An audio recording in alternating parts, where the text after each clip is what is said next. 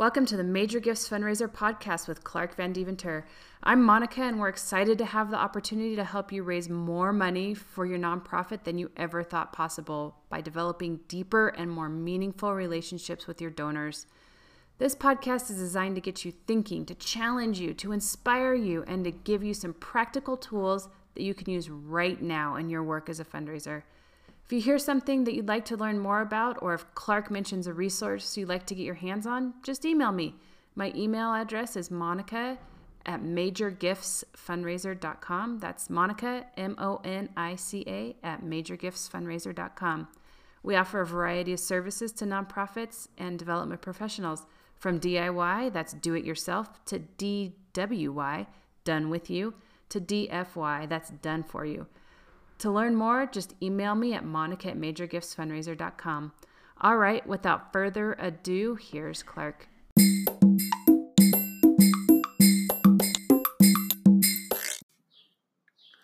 Buenos dias, mis amigos. Hey, Clark Van Deventer here from Major Gifts Fundraiser.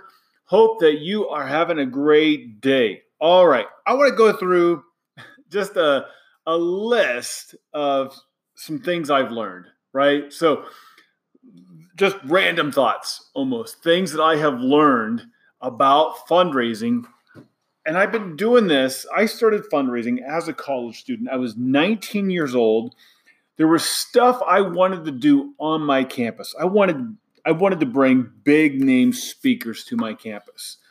And to do that, I I needed money. And so I started raising money as a 19 year old college student. I'm 40 years old now. And so uh, 21 years of raising money. So here, what have I learned? All right, I'm just going through a potpourri of stuff that I have learned as a fundraiser today.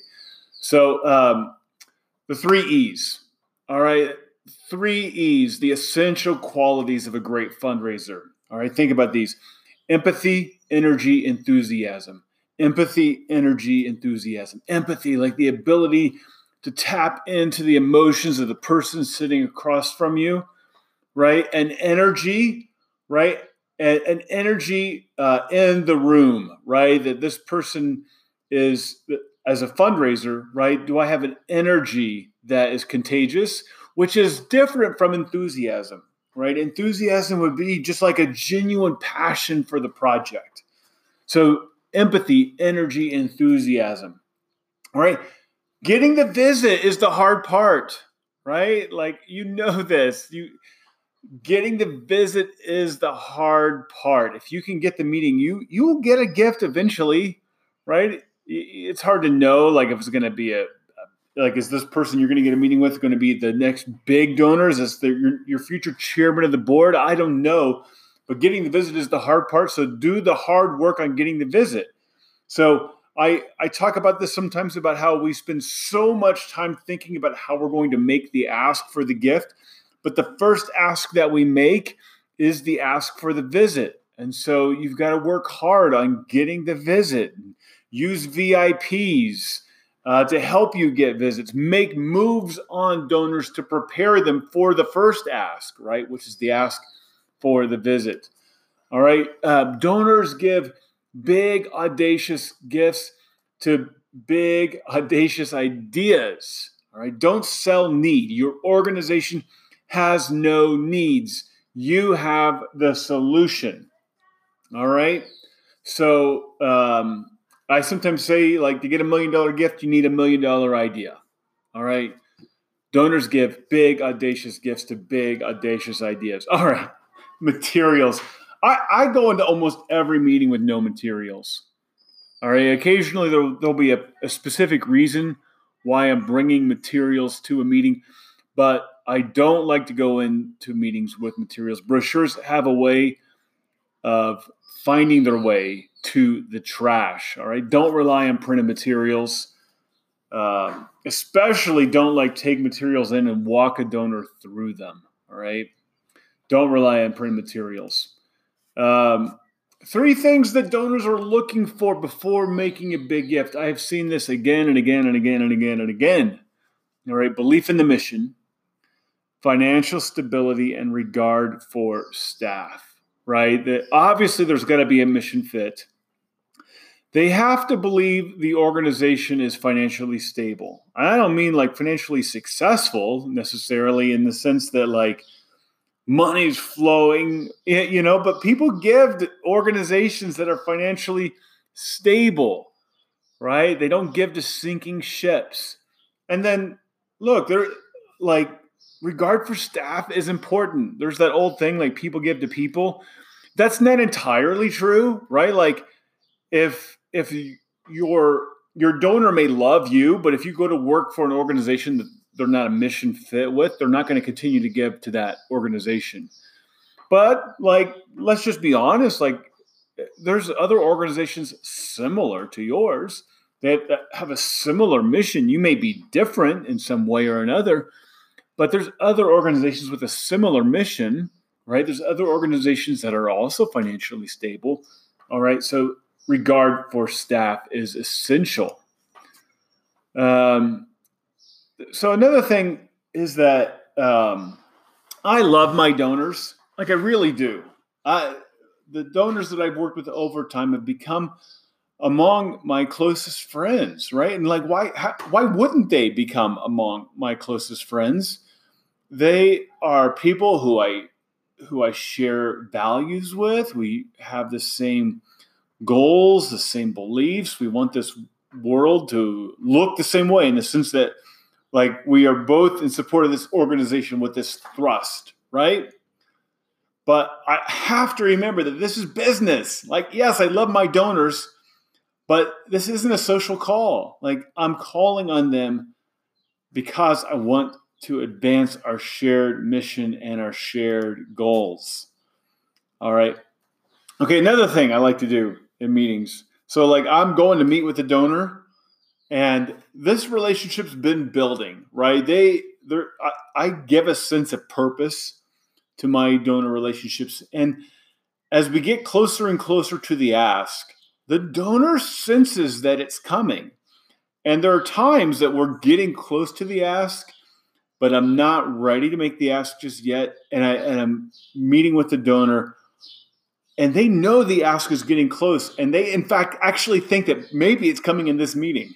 Okay, so when that happens, um, like they're not hearing what I'm saying, they're thinking like, how much is he going to ask for, right? So in those meetings, I like to tell the donor right up front, I'm not asking for a gift today, right?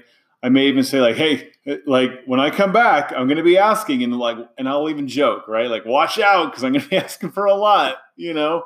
And the donor and I, we laugh together, right? But if I'm not asking for a gift in this visit, and I get the sense that they think that ask is coming, I just like to say right up front, I'm not asking for a gift today. By the way, usually when I have an ask meeting, the ask comes pretty early in the meeting. The don't. It's so clear that uh, we've gotten to this point I mean, I've literally walked into donors' living rooms. We've had a few pleasantries, and the donors said to me, "Well, like, do you want to give me your pitch now, or do you want to give it later?" Right? Because they know it's coming, and and there's been this build up to it. All right.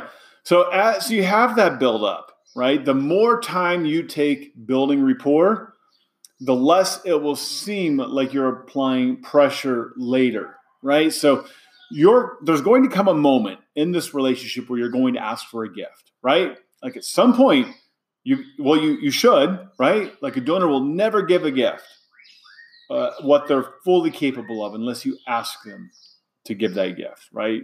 Ask the donor to stand on their tiptoes.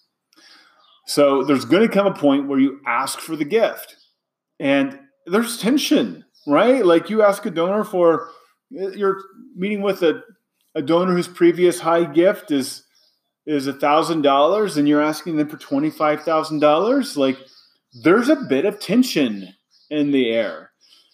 The degree to which you have built rapport, that you've spent time building that rapport, it will cut the tension, right? If you just meet someone and ask for twenty five thousand dollars, there's going to be more tension, right? If you take time to cultivate, you're going to cut that tension. All right. Next is listen to objections. Like don't dig in your heels right? Don't say that's not true, right? Even if it's not, right? Listen, acknowledge, respond, all right? This is empathy. By the way, if you are effectively asking strategic questions and listening to gift, you should get most of your objections. You should deal most with your objections before the ask is made. People tend to think like we make the ask and then we deal with objections as part of the closing strategy. There, there will be some objections after you make the ask, but you should be dealing with most of your objections before the ask is made. All right, next. All right, the late great Jerold Panas. All right, gosh, this guy was um, it meant so much to my life. Um, there's this quote from Jerry where he says, like, work hard at putting people completely at ease and making them feel important. Get them talking about themselves and their concerns. Probe, hold eye contact, and listen to how they feel. Understand fully that people are more likely to listen to you if you listen to them first. Right? This our donors ought to be the spotlight of our meetings. Like we're not the star of the show, the donor is the star of the show. All right, Alex Spanos, um, great uh, philanthropist. Um, Alex Spanos once said, I never give because I think there's a need. There are lots of needs. I give because it's a program I'm interested in and I think I can make a real difference. Right? I said I, I said this earlier, like people don't give to needs, they give to solutions, right? People don't give to, to needs, they give to solutions. Your organization has no needs. The people you serve have needs. You offer the solution, right? That's what motivates Alex Spanos and other major donors to give big gifts. All right, sell your mission. It's all about the mission of the organization. All right. I constantly hear from uh, development staff that they're looking for programs to sell. it frustrates me so much because donors have told me again and again and again that they don't care about programs. They care about mission. Right? They care about programs to the extent that programs accomplish the mission. Right?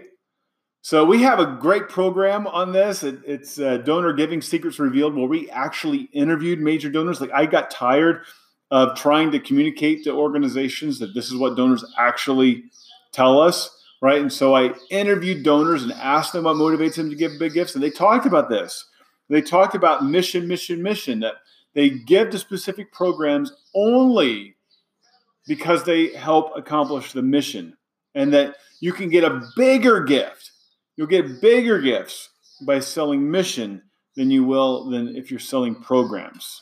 All right. So you want unrestricted funds, right? Sell mission. All right. This is a common issue with organizations, right? They need more unrestricted funds. They're getting all this earmarked money. Well, if you want earmarked money, sell programs, right? If you want unrestricted gifts, sell mission. All right. And th- uh, we, I talk to a lot of nonprofits about this. They need money for for overhead, right? And like, but why do we have why do we have the staff that we have? Why do we have groundskeepers? Why do we have electricity? Why do we have Wi-Fi? Why do we have internet? Mission, right? Mission. Sell mission. All right, board members, right? Two out of three people who give gifts of a million dollars or more serve on the board of the recipient institution. Malin Burnham, all right, this was a great San Diego philanthropist when someone calls on me, I can tell if there's a passion for the organization. I can actually feel it. If the fundraiser isn't deeply committed, how can they expect me to be? All right, this goes back to the enthusiasm, right? The three qualities of a great fundraiser empathy, energy, enthusiasm, right? Is there enthusiasm for the cause? Right? And if if you as a fundraiser don't have that, your donor can sniff that out, baby. they can. And seriously, like our lives are too short, right? Like there's too many other things to do. If you are working for an organization that you just don't have a genuine passion for, like move on, move on as quickly as possible, right? Start interviewing, make your plans, move on. All right, for two reasons. One, your life is too short, right? And the second is is you're taking up a seat at an organization and there's someone else out there who is passionate about that, right? Like move on, free up that spot for someone who is passionate about that. All right, money is not the problem. There's like there's so much money out there that is constantly chasing bad ideas, right? Money's not the problem. Uh, you you just got to get out there. You got to talk to people. You got to sell your mission. You got to go out there and get in front of donors. Tell your story. Get meetings. Money's not the problem. Uh, for your donors, it's not about the money. Even it's about changing lives, changing lives, saving lives. Can't tell you how many times I've had donors make illogical gifts, right? They've, they've said to me, like, they, they've had all these tax plans on how they're going to give, and then they, they just throw them out the window and they give the gift when it makes no sense because they want to change lives and save lives. They want their gift to make a difference so your job is to describe how your organization makes a difference in a unique way. All right. Uh, and, and to do that, you first have to listen, right? How are you go, how can you effectively communicate to the donor in front of you? You got to listen to what it is that's important to them and figure out how the mission of your organization dovetails with their own personal mission in life. All right, another thing, don't, don't say no for anyone, right? Don't assume that someone won't give, just ask, right? Like, don't say no for anyone. Some gifts, by the way, some gifts are given cerebrally, but the bigger the gift, the more emotional the decision will be. Audacious gifts are given from the heart. So if you want a modest gift, like make a make a logical case for support, right? Like if you want a modest gift, like just just explain how your organization works, how it's effective, right? Like A plus B equals C, one plus one equals two, right? Make a logical case for support, and you will get modest support. But if you want a big gift, all right, appeal to the heart. By the way, on this point, uh, partners, husbands and wives, right? They sell to both, right? Like, don't meet with only one uh, half of a giving unit, right? My wife and I discuss our gifts, right? Now, sure, there's there's some level, right? Like, I could just tell my wife, like, hey, I, I gave a gift to this organization, right? Oh, I, I saw this thing they were doing. I had a friend who was raising money for this, right? I saw this need, right? And those will be modest gifts, but there's a level, right? There's a dollar amount at which I have to discuss that with my wife. All right. So sell to both. All right. The case for support must be bigger than the organization. It can't be organization centric. Must be about your community, the nation, the world, whatever. Um, giving is a habit honed skill right? A person who is not a giver is not likely to start with a big gift to your organization. Start slow with these people, right? Like, I mean, the best news I can ever get when I'm asking strategic questions in a, in a discovery meeting is to find out that a donor has given big gifts to another organization. They've given big gifts to another organization, right? They, they know they've experienced the joy of giving. This is a really good sign for me. I'm excited about this if if someone is uh, extraordinarily wealthy and they have no history of giving, like it doesn't matter how great their wealth is, they don't have an experience of giving big gifts. Like I have a long way to go to get them there. Um, don't ask for big gifts over a meal. I, j- I just hate asking for gifts over a meal. I mean, I've done it but I hate it, right? It's like I, I make the ask and the waiter comes over and they're pouring the wine, you know, and the ask us how our meal is or whatever. I, I hate it. Right? I, I want to be at the kitchen table. I want to be in the living room, right? I want to be in the office. I don't want to be at a restaurant. Um, people who are most likely to give to you in the future are people who've given to you in the past. Like so many organizations are constantly like wishing for new donors. Uh, they, they, they just haven't properly cared for their own donors. We should always be prospecting, right? You should always be looking to add new donors, right?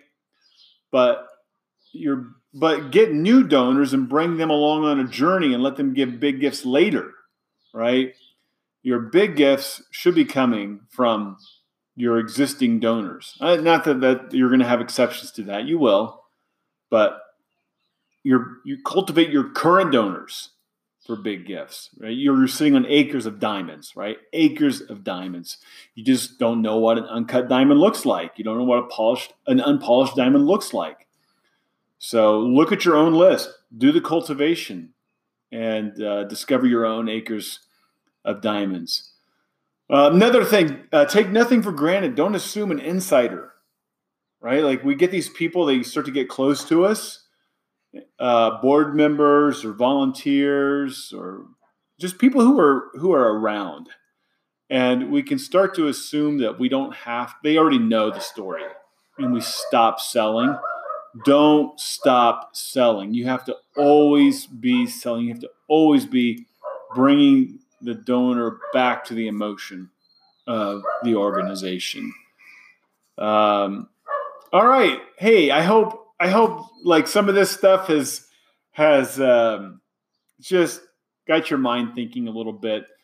If uh, you heard me mention something today that you have a question about, like if you'd like to hear me talk more about a specific line from this podcast, right? Because I just went through a bunch of stuff, just kind of a potpourri. If you heard something, you're like, man, what do you mean about that, Clark? Like, talk to me more about that. Shoot me an email at Clark at majorgiftsfundraiser.com. That's Clark at majorgiftsfundraiser.com. Hey, I've said this before. I come into my office every day and it's just like, who could like who could I serve today? And I just mean that in the like just most sincere way I could possibly say it. I, I love it. And so if if you want me to serve you, just put yourself in front of me. Shoot me an email Clark at majorgiftsfundraiser.com. All right. Thanks so much for listening. Have a great day.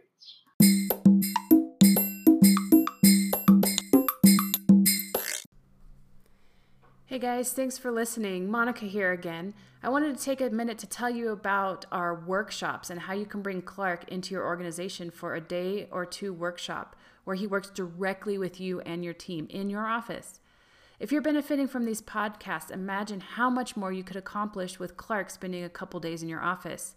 You can book a strategic development workshop with Clark.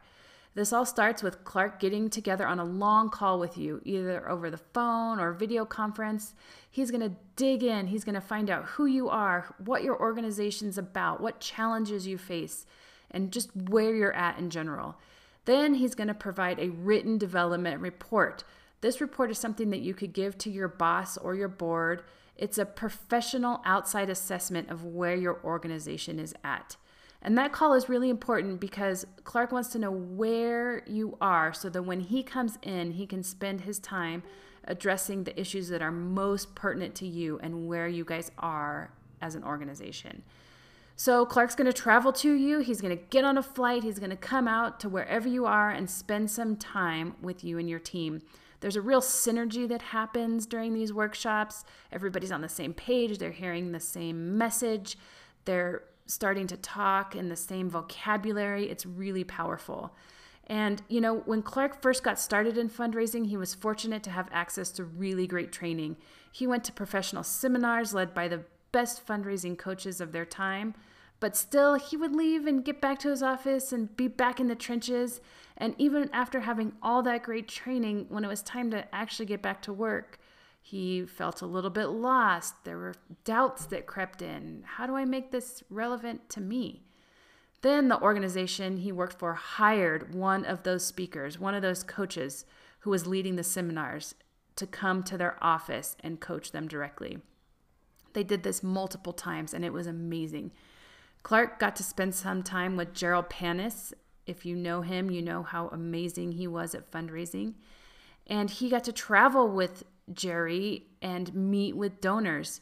Jerry became a mentor to Clark, and that meant so much to his career because Jerry was the best fundraising coach of his time, hands down. He was a legend. Unfortunately, he passed away a few years ago, but he lived to be 89 and he was full of life to the end. Still, of course, it's very sad that Jerry is gone. But I think Clark is the Jerry Panas of this next generation. He has a letter from Jerry, and it was written on Clark's behalf to a university president, and he wrote, Clark knows how to manage people. He works effectively with volunteers and board members. He knows every aspect aspect of fundraising and operating a development office. Best of all, he loves asking for gifts. He's a star.